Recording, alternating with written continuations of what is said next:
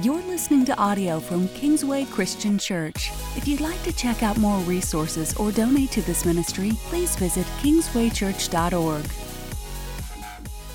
Well, good morning, church. Oh, that was really good. Welcome to Kingsway. If you're visiting with us, maybe checking us out for a second time, welcome. We're super glad you're here. We're in a series called Relentless Pursuit. I'll explain more about that in just a moment. Where I want to start is this. So you may notice if you're visiting with us, we have these names written on the front of the stage, and you may have noticed there's some pillars. And so what happens a couple weeks ago, we just said, is there anybody that God has put on your mind and on your heart that you want to pray for for them to find a connection to God? Perhaps they don't know God, or perhaps they grew up with them and they've since wandered or fallen away. Lots of kids and parents and siblings and friends and coworkers and childhood friends. Their names are written all over the place. And so we're just praying for them, continuing to pray for them. Quick, quick story, and I'm, I'm not going to give any details to protect the innocent, right? But I got a text uh, earlier this week from a member who goes here and said, man, just super cool story I thought I'd share. And uh, this person, there's a connection to a person at work whose child has just been going through some stuff, and uh, God literally broke through. And so what happened is my, you know, the, the coworker spoke, and then this person comes home and tells their spouse about the story of this child and how they'd had this breakthrough about a revelation about God and God being for them and God loving them and all this stuff. And then uh, what happened was they started talking, and the spouse who's hearing the story went, That's the name that God put on my heart, and I've been praying for them every day since Sunday. Isn't that awesome? Yes. Because here's the thing when prayer is a part of the process, there is always joy. There's always joy. Even when it's hard, even when it's difficult, even when it's sacrificial, there's always joy. And the reason why Paul's gonna get to, I'm gonna show it to you here in Ephesians in just a minute, but I think sometimes we philosophize our way out of prayer. And I don't think that word is literal, but let's just go ahead and use it, right? I think we talk our way out of praying because we say things like, well, God already knows what I need, right? Or, God, you know, if God loves me, he would just do it anyway. Or what is prayer really? If God already knows the future, then what do I need to ask him for? But then we run up against these passages where James says, you don't have because you don't ask. And when you do ask, you got wrong motive, so God can't give it to you. But what if I were to align my heart with God and then tap into the power of heaven and then actually pray? What would happen? Let me show you a passage. Ephesians chapter 1, Paul is praying for the church in Ephesus. You're going to notice this comes out of the book of Ephesians. That's the church in Ephesus. The city's name is Ephesus. It would be located today in modern day Turkey, I believe. I think I'm saying that right. And here's what he says to the church in Ephesus I keep asking, so what's he doing? He's praying. I'm asking that God of our Lord Jesus Christ, the glorious Father, may give you the spirit of wisdom and revelation so that you may know him better.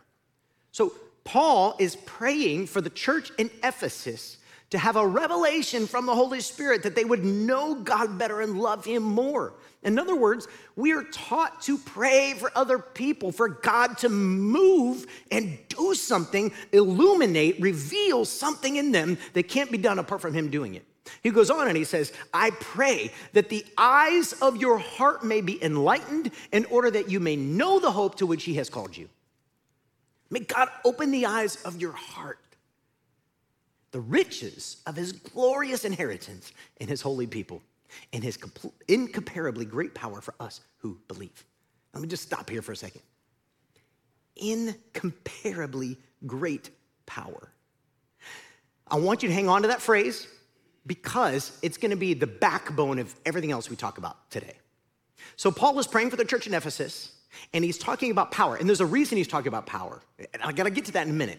But before I get to that, let's just stop and actually pray Paul's words over us. So, look, if you're visiting with us or you aren't sure about God yet, I get it. Would you just join me for a second and just trust for just a moment that maybe there's a being out there somewhere and he loves you and he wants what's best for you, and the power that he has is significantly greater than any power you have. Ready? Let's pray. Oh, our great God and King, we love you and we need you. Lord, I need you right here in this place. We all come in here with, for different reasons. Some of us, we got, we got stuff that's just broken, weak places in our lives. We need you to shore them up and build them up and fix them. Some of us, God, we feel this burden from some responsibility that we have, and we want to do it in a way that's honoring or pleasing to you. Some of us, God, we just, we feel empty. We, we, we feel isolated. We feel alone. We feel burned out. We need you to fill us up and restore us and rebuild us. Some of us are stuck in sin and we're worshiping idols and, and, and we're just following our flesh and ignoring what you say is best. And God, we need called out and rebuked and reminded of your faithfulness that calls us to faithfulness. And Lord, whatever it is we come in here with today, I pray for the spirit of revelation and wisdom for us to see and to know who you are and what you want from us, that we would align our hearts and our lives to you no matter what. In Jesus' name, amen. All right. Now, what Paul says next is he brings this power idea alive, and then I'm going to show you where it comes from and why it's important, and then I'm going to apply it to us. That's where we're going, all right? So the very next verse says, the power, the same power, the incomparably great power, the, that power is the same as the mighty strength that he, God, exerted when he raised Christ from the dead and seated him at the right hand in the heavenly realms. Okay, so just stop for a second before we read the rest of this stuff, all right? Super, super cool. Do you know why that's super cool? Because you all want raised from the dead too. And you know that this is a big deal. Now, I get it. Some of you may be visiting, you're not sure that Jesus rose from the dead. You know that's what Christians say, but you're not sure you believe it yet. I get it. That's fine. I, just keep listening, right? But the same power that God exerted to raise Jesus from the dead is the power that is available to us when we pray. And the problem is, I, tend, I think we tend to think of the resurrection of Jesus as, as like a historical fact that happened thousands of years ago and not as a present day help for us today. when I was a little boy, I had a little dog, a little black dog. That's all I remember. I've seen a picture of him. I don't remember him at all because um, he didn't last real long in my life. He got hit by the garbage truck. And I've told this story before, so forgive me if you've been at Kingsway for a length of time, but there was a sandbox at the front of the yard. My parents were always worried because they lived like on a cul-de-sac and the truck would just kind of back up and I don't know, they didn't have the beep, beep, beep, you know, thing you have now or whatever. And obviously didn't have cameras and whatnot, but they were always kind of worried I'd be playing in the sandbox and be me, not the dog. But one day my mom looks out the kitchen window and she sees me playing with something she doesn't know what it is. So she comes out to check on me and I'm playing with a dead dog. I know, right? Now, I have this sneaky suspicion the dog got hit, the dog didn't get smashed, right? I don't think it was that kind of scenario. But apparently, I kept, whatever, I don't know, trying to stand the dog up or whatever, I don't know what was happening. And my mom's like, Matt, don't touch that. And I'm like, but mom, something's wrong. He's not responding. Well, obviously, the dog didn't make it. And uh, so every night, I prayed that God would bring Rocky back from the dead. And my parents were super afraid that God would answer that prayer. and, uh, my mom, you know, said they had this vision of like, you know, this dog like, like limping. And I'm like, really, mom? You think God couldn't actually like put the dog back together? Like, I don't know. Like, I don't know what's gonna happen. Like Pet Sematary Part One. All right. So, um, what what I bring that up for is because as a child, I had this profound faith that if God said He could, then why why, why wouldn't I ask? look, I, do, I really don't believe God intends for us to pray for people to raise from the dead because ultimately they're in a better place if they have life in Jesus. They truly are rose from the dead with him. That's the bigger win. But what about for those of us who are still alive? Now let's come back to this power thing, right? So the same power that rose Jesus from the dead and seated him at the right hand in the heavenly realms. He goes on, far above all rule and authority, power and dominion, and every name that is invoked, not only in the present age, but also in the one to come. So this covers us. But this is interesting. I don't know if you know this, throughout history, including today, people invoke names and the names have power, right? So back then in Paul's day, there was the pantheon of gods. And, and you know, you had Zeus, and, and in the city of Ephesus is one of the great wonders of the world. There's a temple, a great temple, to one of the goddesses called Artemis. You can look all this up if you're interested in knowing more about it. But they would invoke the name when they wanted something done. So they have gods of fertility and gods of war and gods of prosperity and gods of health, and they have all these different gods. And they would invoke a name by the power of Grayskull or whatever it might be. I don't think they used that one.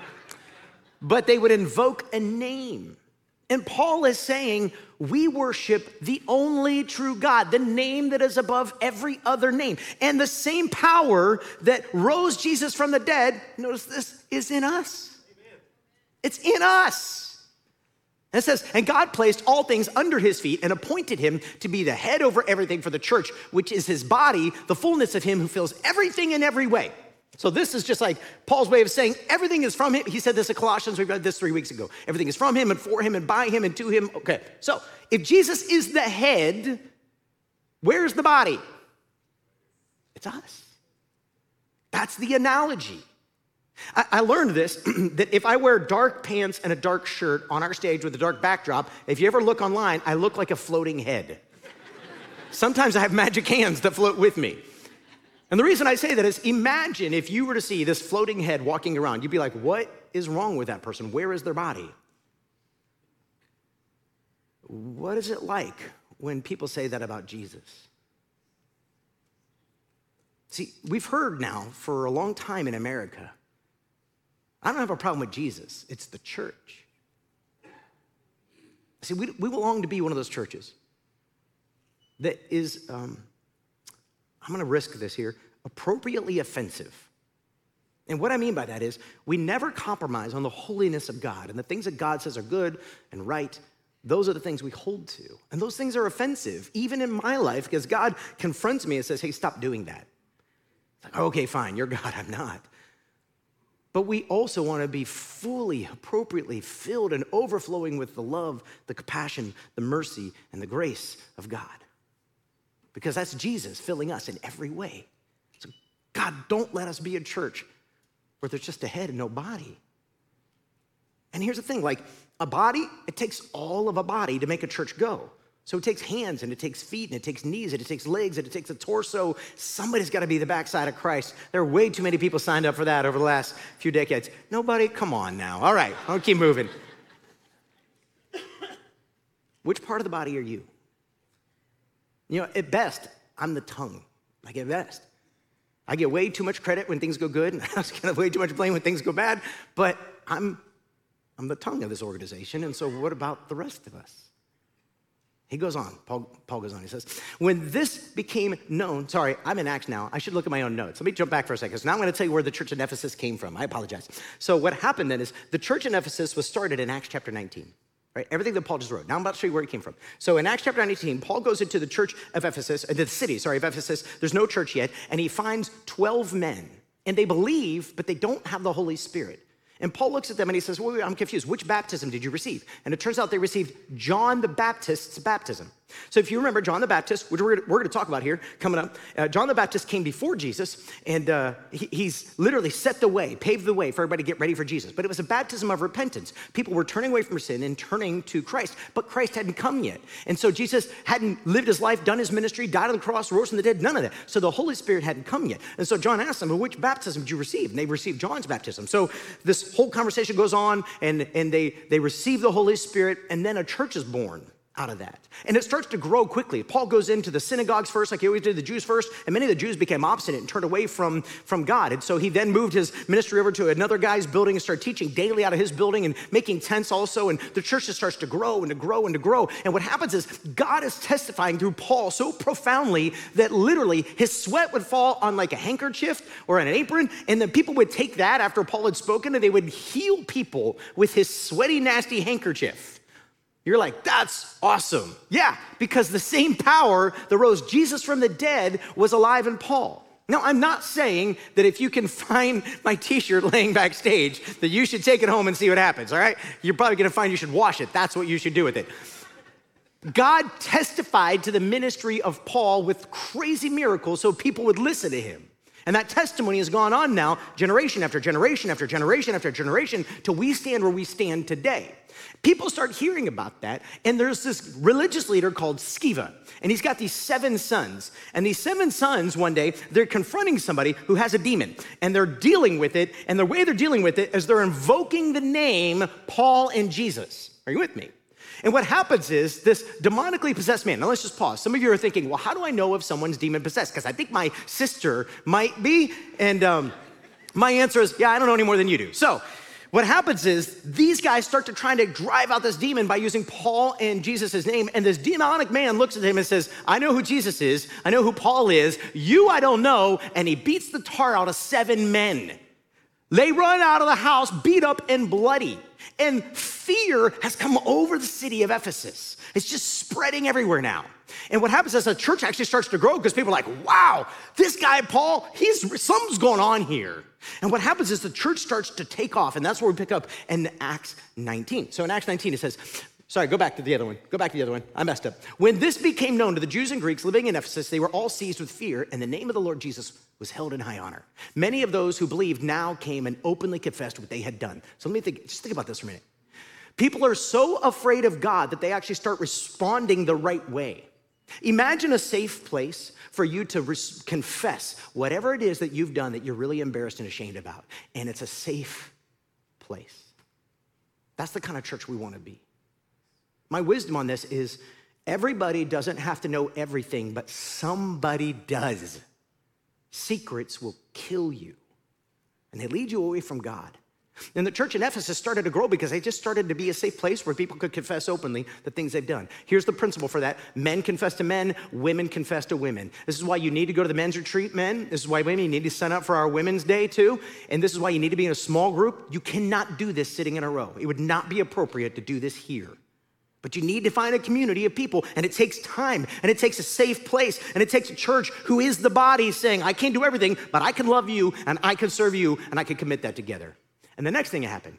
It says, and a number who had practiced sorcery brought their scrolls together and burned them publicly. When they calculated the value of the scrolls, the total came to 50,000 drachmas. In this way, the word of the Lord spread widely and it grew in power. Now, this is a fascinating thing. Let's just unpack this for a minute.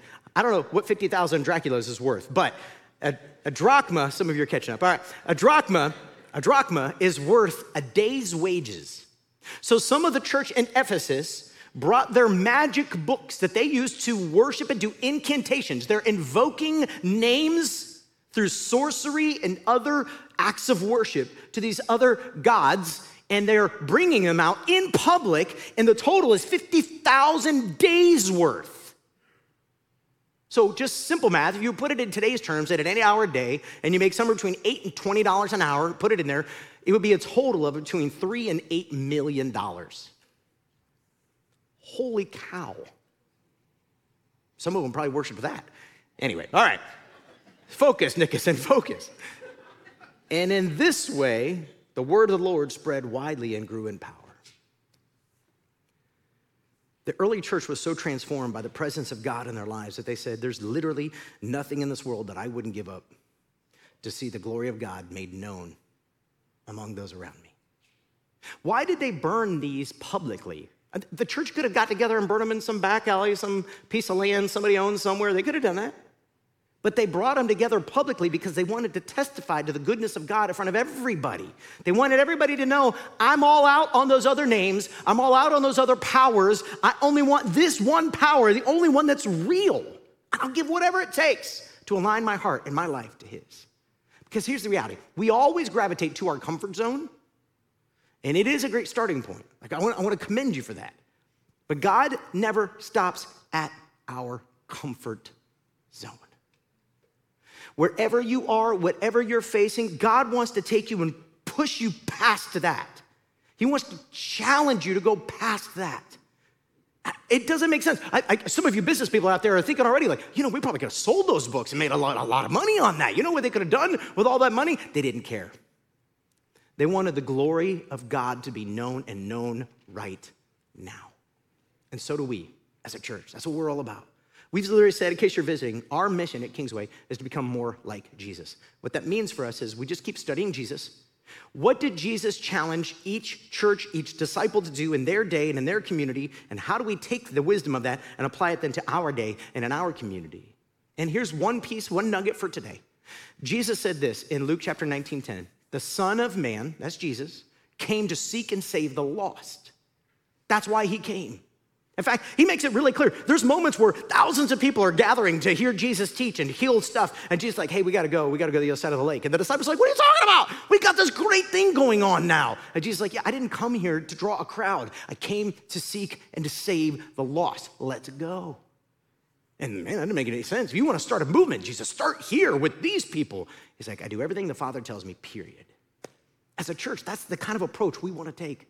We want to be so passionate about seeking and saving the lost. Now, there's a, there's a tension in this. And the best way I can illustrate this is it's like a, it's like a rubber band, right? And the, a rubber band, have you ever noticed this, is worthless if you only pull on one side, right? If I pull on the other side. And this is what the church has done for years. Well, the church should be about discipleship. It should be.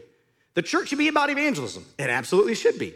The only way the church works the same way the only way the rubber band works, and that is if you put tension on both sides. You must put the tension on both sides. And if you lean too far one way, it pulls, and if you lean too far the other way, it pulls. It's trying to find that balance. And there are seasons. Like we've had a lot of people coming. We are reaching people we haven't been reaching. Now the question is, how do we plug them into the life of the church so that we can grow them up in their faith and send them out to make a difference in their world? That's the tension, and we're always struggling with it. Billy Graham said it this way. I love the way Billy Graham said it. He said, Find some friends, change the world, and have fun doing it. That's what we want to do. I'm like, thank you, Billy, for making things so simple. I said in an hour what you said in five seconds. Well done. Okay, there's a reason he reached millions and I reached thousands. Okay, so find some friends, change the world, and have fun doing it. Now, where I want to take us next is we're heading to what is relentless pursuit and what does this mean, and then I'm going to call you to something. Is this the very next chapter in the book of Acts? What happens is the Holy Spirit impresses upon Paul I want you to go to Jerusalem. The only problem is, in Jerusalem, there's been a plea that's put out that said if Paul shows up, arrest him, and he knows he's probably gonna die. But God has told him to go to Jerusalem, and eventually he does get arrested. And that's kind of where the book of Acts ends. We don't exactly know for the book of Acts what happens next. And uh, maybe Paul's out there somewhere, still alive. I'm just kidding. So, anyway, what happens next is um, he gathers the Ephesian elders together. He spent two years in Ephesus. He loves these men. He cares for them. He's literally sent Timothy to them. He wrote the book of 1st, 2nd Timothy to them. I mean, he loves his church. And when he gathers together with them, he's telling them, I got to go to Jerusalem. And they're crying and begging him not to go. Like, don't go, don't go, don't go. And Paul's like, I have to. In fact, he says here, and now, compelled by the Spirit, I'm going to Jerusalem, not knowing what will happen to me there. I only know that in, ev- in every city, the Holy Spirit warns me that the prison and hardships are facing me. However, I consider my life worth nothing to me. My only aim is to finish the race and complete the task the Lord Jesus has given me the task of testifying to the good news of God's grace. That's it. Now, history tells us that he was arrested and eventually, eventually, he's killed. And Paul's like, I don't care. I mean, I'm going to die anyway, right? And if Jesus wants me to go and this is how it happens and this is where it happens, so be it. I'm going to bring him glory and lives are going to be changed. But then he says, and then the next thing he says, don't put it up yet. The next thing he says, okay, I said it just too late. That's my fault. The next thing he says is super powerful because it's like his dying words. You know this, if you visit somebody on their deathbed and they're lucid enough to have a conversation and they call all their loved ones together and they're gonna make a closing statement, right? What they say would be really important. Like, I love you, life's been great. Here's something I need you to know. Here's something I need you to do, right? It's really important. And you're gonna take that and you're gonna keep it treasured in your heart because it's like, ah, I really want to do this. And Paul's last words are this Acts 20, 35. In everything I did, I showed you that by this kind of work, hard work, we must help the weak. Remembering the words the Lord Jesus himself said, it is more blessed to give than to receive. In other words, when I'm gone, and I can't be there to write any more letters to you. I can't show up and coach you every once in a while. Please don't forget this. The church exists to help the weak. That's why we're here. Don't just gather together and have a country club. Don't do that. gather together and help the weak. So we keep getting this question what is Relentless Pursuit all about? Well, I've been giving a summary each week. Relentless Pursuit is all about helping people in their weakness. Now, we live in an affluent community. We don't have a massive homeless population in Hendricks County. You would be surprised if you learned about the uh, suburban homelessness, but we don't have a massive food problem in Hendricks County. It's not that there isn't any, I'm not dismissing what does exist. The weak in our community look like parents who desperately need help coaching their kids. They don't know how to raise them, they don't know what to do. They came from a broken home themselves, they didn't have a model. It looks like marriages that are on the brink of failing. I read a few years ago, I don't know if this is still accurate, but a few years ago, do you know the number one cause of poverty in America was divorce? It costs thousands, tens of thousands of dollars to go through the divorce. And then you get the brokenness in the home and all the trickle down effect, what happens to the kids, and the kids are raised in that. Some of you know exactly what it's like. This is not a guilt trip. I'm saying we want to be a church who comes alongside the weaknesses in our community and say, how do we love you and lead you and coach you and serve you to the best of our ability through the power of the Holy Spirit, the incomparably great power at work in us? How do we come alongside you? And there's business people in this community who they want to do good for their families in this community and in this world. What would it look like if we were to come alongside them and coach them up? So that's really what Relentless Pursuit is all about. Before I tell you details, I'm going to share some details today. I really uh, want to share a story with you. This comes from a family who's been at Kingsway for a short amount of time now, and they've just they've been touched by Kingsway, and I wanted to share their story with you. So if you just watch the screen, then we'll, we'll clap for them and encourage them, and we're done, right? In case they're here right now. Here we go. I had been telling him I really want to find a church. I really want to start reading the Bible because I mean, I kind of grew up Christian, but yes and no, not really. And I just felt like something, like I needed more. I was missing something. And so I was talking to him about it, and he wasn't as eager as I was. And then I just decided that's what I want for Mother's Day. That's my Mother's Day present. I want to go to church as a family. that's what we did.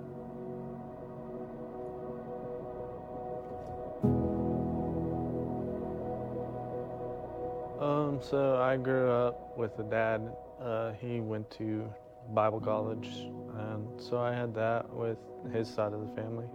My mom and dad never were married or anything, so I never knew a together home.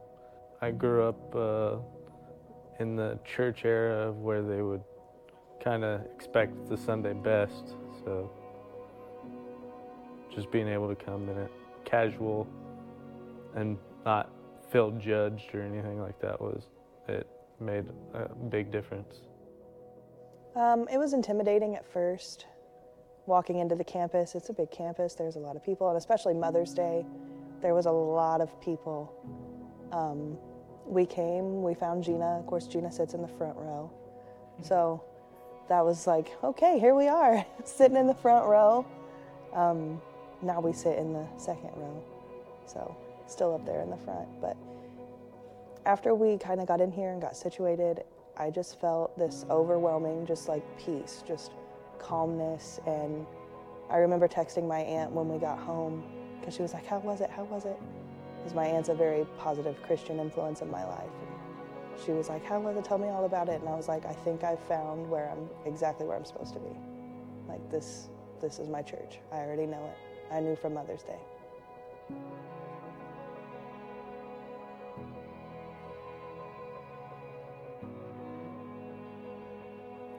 Starting point is exactly what it's called. It's a, it's a starting point. Um, you can get connected with other new people who are coming to Kingsway or people who have been here for a long time and they just kind of want a refresher on what Kingsway is all about. Um, it touches briefly on Jesus and the gospel, and it just really kind of teaches you who Kingsway is as a church and their values, our values.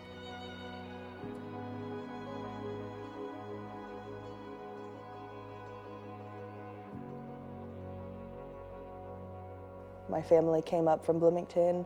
I even had a family member drive all the way from Illinois to come to see us get baptized. Um, we decided we wanted to become members of Kingsway. We went all in, as the shirt says, and we got baptized, him and I and our daughter.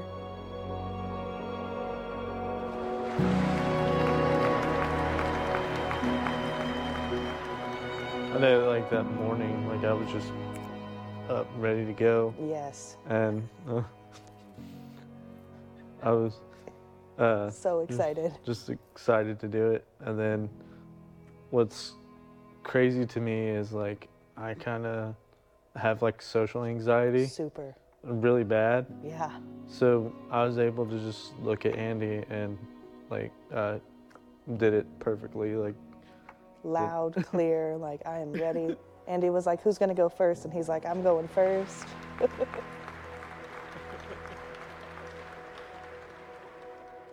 um,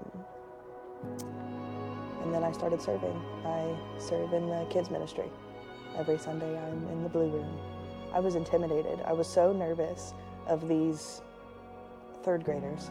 kids are scary. They were, I was intimidated. I was like, oh my gosh, what if I say something wrong? What if they don't like me? And I think it was like, I don't know, my second month in, I don't remember when it was, but Becca had texted me through the weekend, was like, hey, can we switch you so you'll attend 9 o'clock service and we need you to volunteer for the 11 a.m. Usually I'm volunteering for 9 a.m. So I dropped Ayla off in the blue room and then I was going to come in here to attend service. And one of the other kids ran up to me from the room and gave me a hug and was like, You're late. And I was like, I'm not I'm not gonna be in here this morning. I'm in the second service. And he was like, What? That's not fair. So just seeing like, okay, I am I'm a, I'm actually influencing these kids and having an impact in their life. You don't see it at first or right away or every time you're in there, you don't see it. But moments like that, it's like, okay, yeah, this is what I'm supposed to be doing. This is where God wants me.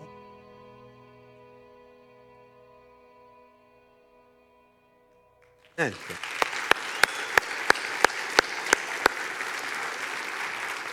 Listen, I know you've got your own Kingsway story. I know God is doing things in you, and, and maybe this is your first time. You're waiting for your Kingsway story. I, I only know that I sense God's presence among us. And I know that God wants to touch and change lives.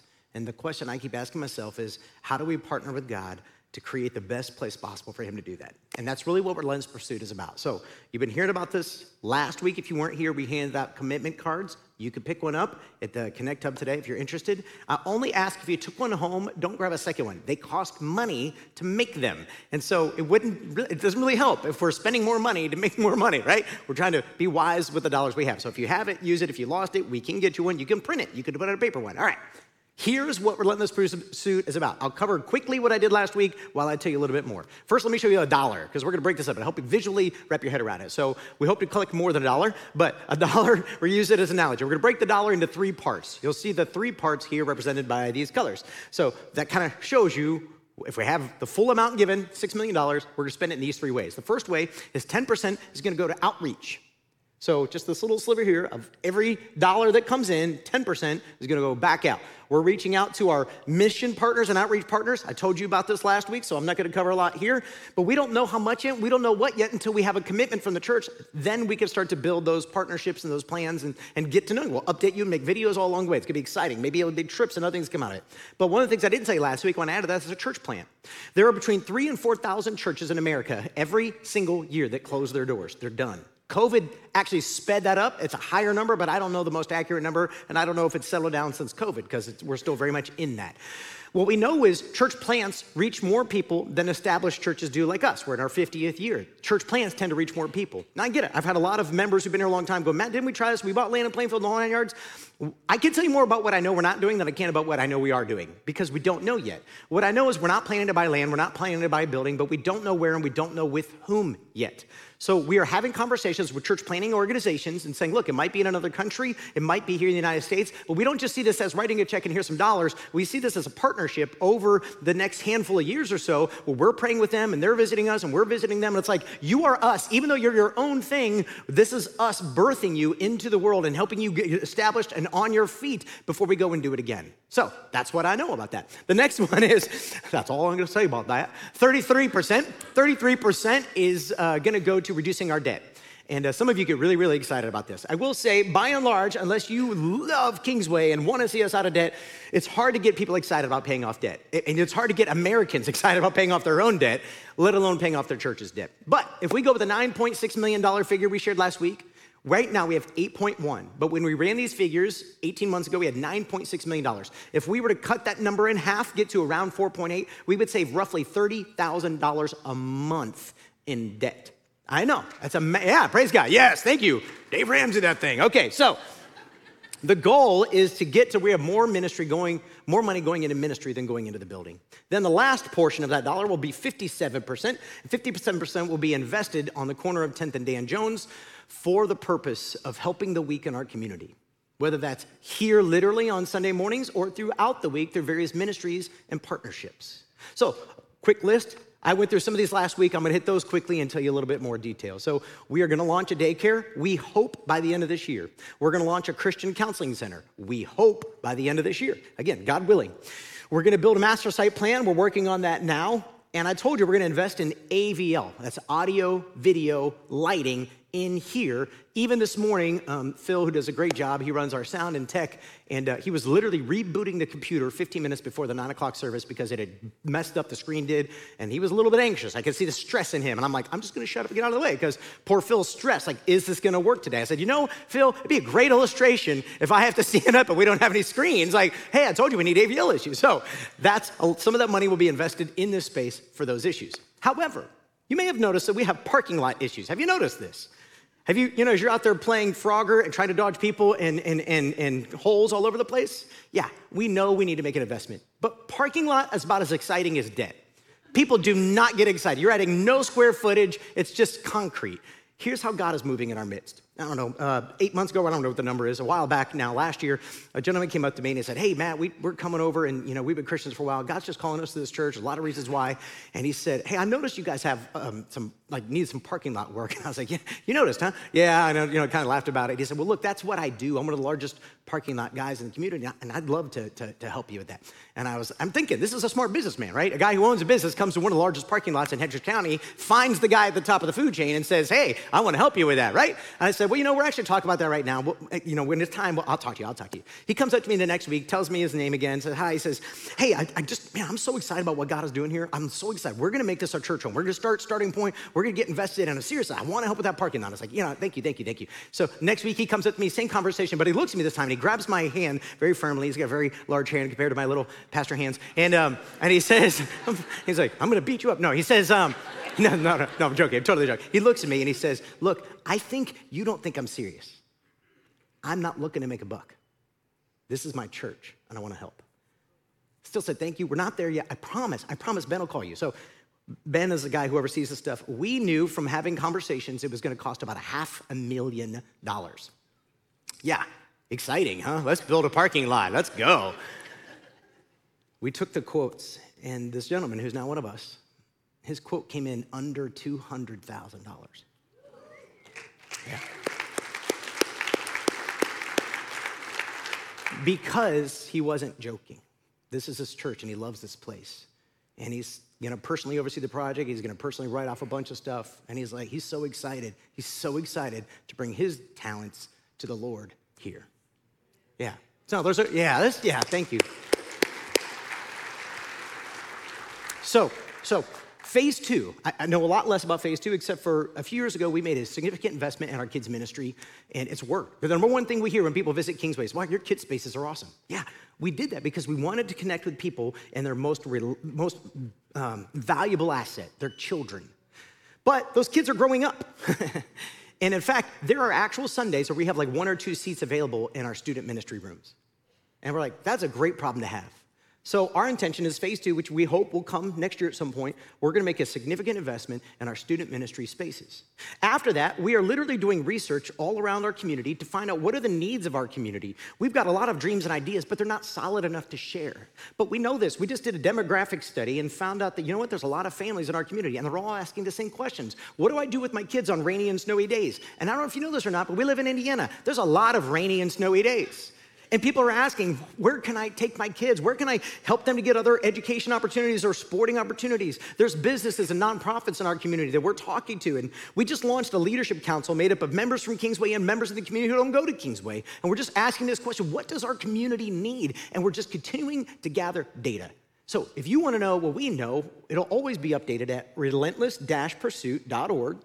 You can find out everything that I've just said there. There's not a lot there yet, but we'll keep growing it as we go. Now, the question is how do I be a part of relentless pursuit?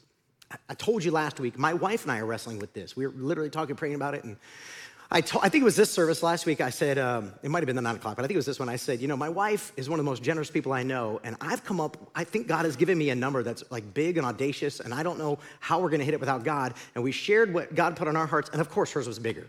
And I was like, what is wrong with me? Like, my wife is always gonna be bigger than me on this. And that's part of the thing. Like, first of all, I want you to know your pastor's in.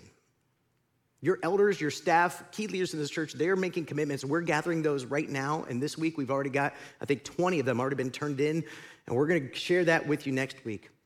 We're asking everybody else just to pray and seek the Lord. That's it. Just pray and seek the Lord. Do whatever He tells you to do, not out of guilt or compulsion. Whatever He tells you to do, do it.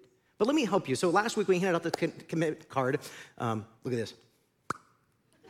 I think that's so cool. I'm the only one. That's fine. So at the top of that commitment card with this little chart, and this little chart is just like theoretically, if we were to get $6 million, it might look something like this. And you'll notice at the top of the chart, there's a, um, a $600,000 gift. Again, that's over three years. I know some of you are sitting there going, wow, wouldn't it be great to write a $600,000 gift? God hasn't given me that gift. That's fine. God didn't give me that gift either. So, but that doesn't mean there isn't somebody here. And if you just kind of follow this chart, you kind of get an idea of how many we need at each to reach the goal. Now, this isn't hard and fast. God can get this in any way He wants. I've been told that don't be surprised if gifts come in 18 months from now, two years from now, two and a half years from now, people who aren't even in your church, that they join your church 18 months from now and God gets their heart and they're like, I'm in, let's go. How do we take part? And so don't be surprised if you hear about this periodically over the next three years as we're telling stories and God continues to grow that number. But Here's what I would encourage you to do. As you are praying this week and hopefully bringing your commitment back next week, we're gonna have a big worship service. It's gonna be awesome. We're gonna bring our cards together. It's gonna be about a lot of singing and a very little Matt talking. It's gonna be awesome next week. So uh, some of you are like, yes. Anyway, what I encourage you to do is wherever your eye gravitates on that card, Stop, pray about it. If you're married, pray about it separately. And then come together and say, God really drew my eye to this number. And then I would encourage you to maybe consider going up one or two levels. Because remember, God never calls us to something comfortable or easy. And what we're gonna do is we're gonna do a lot of math and figure out, well, if I sell this or if I stop buying this or we don't go on this nice of a vacation, we can afford to do these things. And whatever it is that God leads you to do, just ask the question God, what do you want me to do before you make your decision? And then respond. And then at that point, let it go. The guilt is off. That's it. My last two pieces of advice before we bring the worship team out here and we just sing is this remember this. There's not going to be equal gifts, but there will be equal sacrifice. You remember the story of the lady, lady with the two mites? She's a widow. Two mites is like two small. We say pennies, it's smaller than pennies in our culture today.